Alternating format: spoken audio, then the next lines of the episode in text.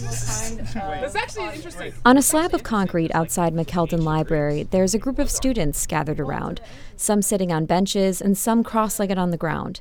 They're talking about philosophy, politics, pop culture, and they're smoking.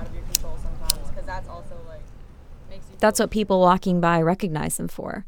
It's interesting. You walk by and you're like, this is the smoker section. I'm surprised that they're there because it'll be like really hot out and they'll still be out there smoking. So hmm. I think it's like bad for your health. We're a smoke free campus yet, but it's in the center of campus and you like. They know some people judge them for it, throwing a glare or coughing as they walk by, but they think that can be a bit of a double standard. People will judge you for smoking a cigarette, but they do coke off dirty bathroom frat toilets, you know, or like they smoke ketamine every morning before they go to class, or like Papazan or something like that.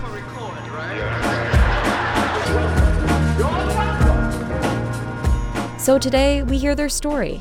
I'm Nora Eckert, and this is episode one of Offbeat, a podcast by the Diamondback. Because this is our first episode of Offbeat, let me tell you more about what it is and why we're doing it. In the podcast, we'll be diving into some of our stories that are a bit different than our typical news coverage. We'll chat with all the people involved and with the Diamondback journalist who reported on the story. And we'll have some other segments on the pod, such as Q&As about things that might puzzle you around campus or updates on current campus events. So let's go back to that slab of concrete outside McKeldin, the smoke spot. I went to the spot with Matt McDonald, the reporter from the Diamondback who first got in touch with the group. The sun beat down on us as we sat on the pavement. It was climbing into the high 80s that day, and even though we were all pretty much sweating, no one complained or suggested moving. This was their spot. The group of about eight people jumped from topic to topic, talking about steroids in sports, steroids, or just pure testosterone. TV shows, 90 Day Fiance, hilarious. Oh my god, I love that. and presidential history. So like, it was either Taft or Cleveland who, when he And that was all in the first 10 minutes I sat with them. Their attention shifted when one of them, named Ariel Levchenko, dove into a philosophical discussion about worm theory. And worm theory, of course, is it's a theory, definitely a theory. It's uh, it's about how we're made up a bunch of slices from different points in time. Actually, let's just let So, Ariel like, explain standard- this one. What's called worm theory says that all of these are like instantaneous temporal parts, and then what you are as a At that point, he took out a pad of paper to explain it. you. It makes more sense if you draw it. And there were some parts that draw it people weren't buying. Why is Grouping there, into- yes, why is okay, well, so but then not arbitrary, I Well, guess. okay, well, so for that, it's Actually, let's not get into worm theory right now. That's just a lot for the first podcast. But this is what their conversations are like. They dive into deep discussions that are peppered with funny digressions. Yeah, where- my name is Helga. to the point where uh, one named Heidi Cruz. People come and go from the spot, weaving into conversation seamlessly. You can tell everyone feels really comfortable with each other. And at one point, a girl with a tied up white t shirt, jeans, and black combat boots came over to the group. Hi. Hi. Hi. Man. Good, how you doing, Jake? Her name is Paula Williams, and she's been hanging out at the spot for about two years. As a junior, she's seen the groups change. A lot of people have left. A lot of people that used to hang out there were more like punk, hippie kind of people. But there are um, some things that kept her coming back. The coolest people and the most genuine people that I've met on campus have been smoking. It's more than just a smoking spot for her. Yeah, definitely stability and definitely family. I've met all of my closest friends. I met my boyfriend Ronnie here. Paula um, commuted for the first couple of years of college, and when she finally moved to campus this year, this spot and these people felt like home for her. It was really hard for me to connect with people and like find that common ground whereas here you can just start a conversation about anything and it doesn't have to be small talk and even the small talk that gets started quickly transforms into either philosophical conversation or just pop culture or even just something dumb. Like i remember one of my first semester here there was a, an ongoing debate about whether the pope and the dalai lama masturbate and the common consensus was yes because why else would they have robes you know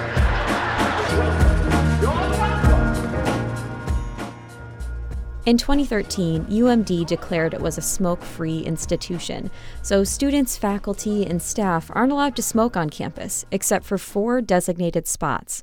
The slab outside McKeldin is one of them.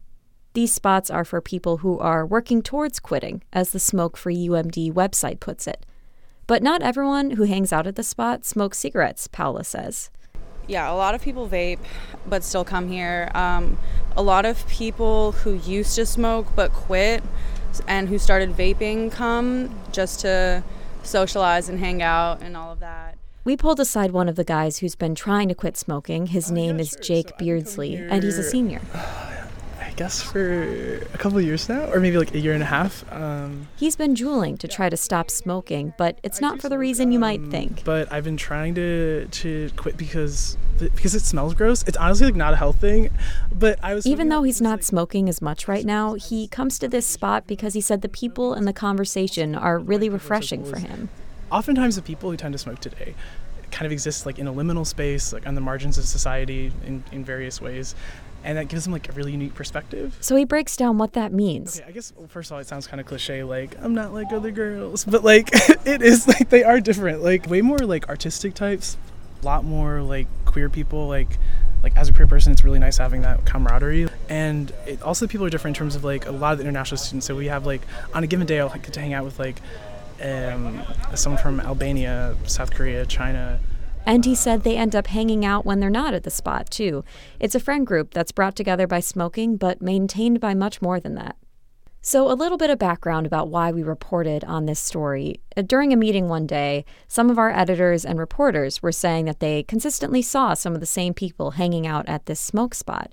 And they're a group that's pretty widely recognized across campus, but we didn't really know anything about them. So, as a start, we decided to just go say hi. Our fearless reporter, Matt McDonald, did just that. Welcome to Diamondback, offbeat. I'm pretty sure he's trying to replace me, but we'll put a pin in that for later.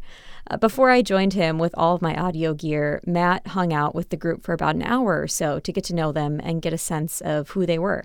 I approached them and I'm like, hey, I'm from the Diamondback. Uh, we're just kind of interested in, in y'all. Uh, do you mind if I just kind of, you know, sit down and, and just chill with you guys for a bit? And they're like, yeah, sure, definitely. How quickly they welcomed me was surprising.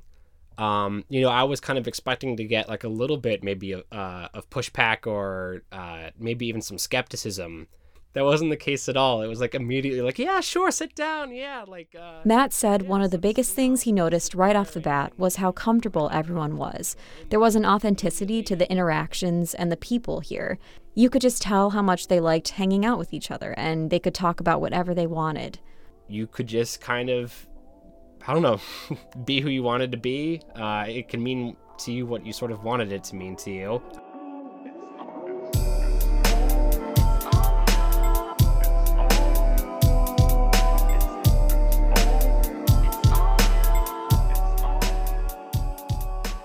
Now, this is the part of the podcast where we'd normally answer some of your questions about puzzling things around campus, such as what's the source of all that steam that pops up under sidewalks? In the future, we're looking forward to doing that, but this week there was one question we heard around campus that we thought needed addressing. And to answer that, we're going to walk from the smoke spot to just the other side of McKeldin, where last week a group of religious demonstrators set up in the space. How low is your self-esteem when you have to wear Daisy Dukes? The group of four held signs that said feminists support pedophilia and Jesus or hellfire, and the students came out in droves to oppose them. There were hundreds gathered on the mall. The demonstrators hurled slurs at them, and students responded with more than just shouts, playing music, dancing, kissing, hugging, and some even took off their shirts in protest.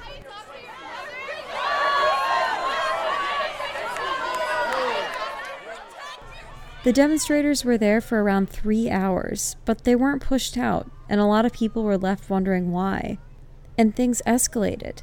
They pointed at some students and said they would be raped because of the way they were dressed. The police were right there most of the time, setting up caution tape and asking students to step off sidewalks or clear pathways, but they didn't ask the demonstrators to leave.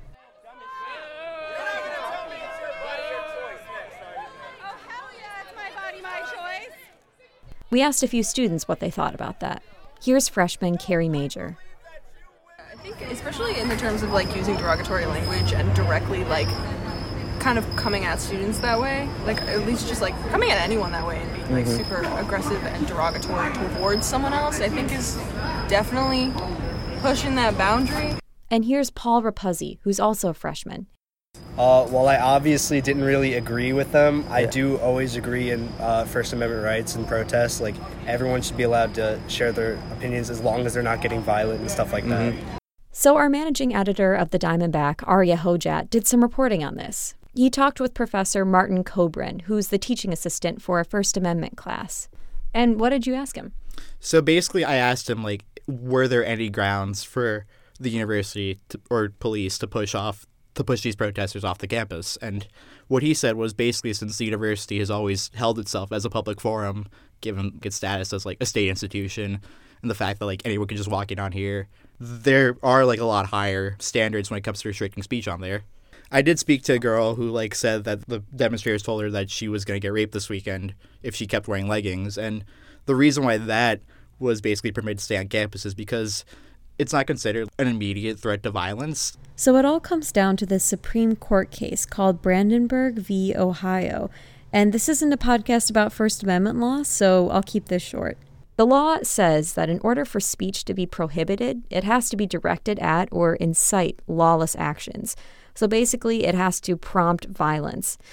We reached out to the communications department of the university to see if we can get an answer to this question.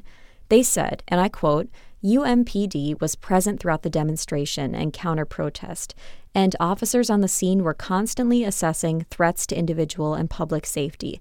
This event concluded without physical injury or harm. Also, I should note that it's common for us to review matters after the fact, and we'll continue to do so here. That's from university spokesperson Katie Lawson. We also reached out to spokespeople from University of Maryland and Prince George's County Police Departments, and they said there were no arrests from the protest.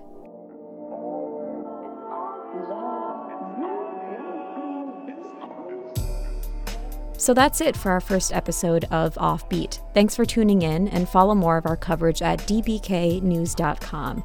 For all of us at the Diamondback, I'm Nora Eckert. We'll talk to you soon.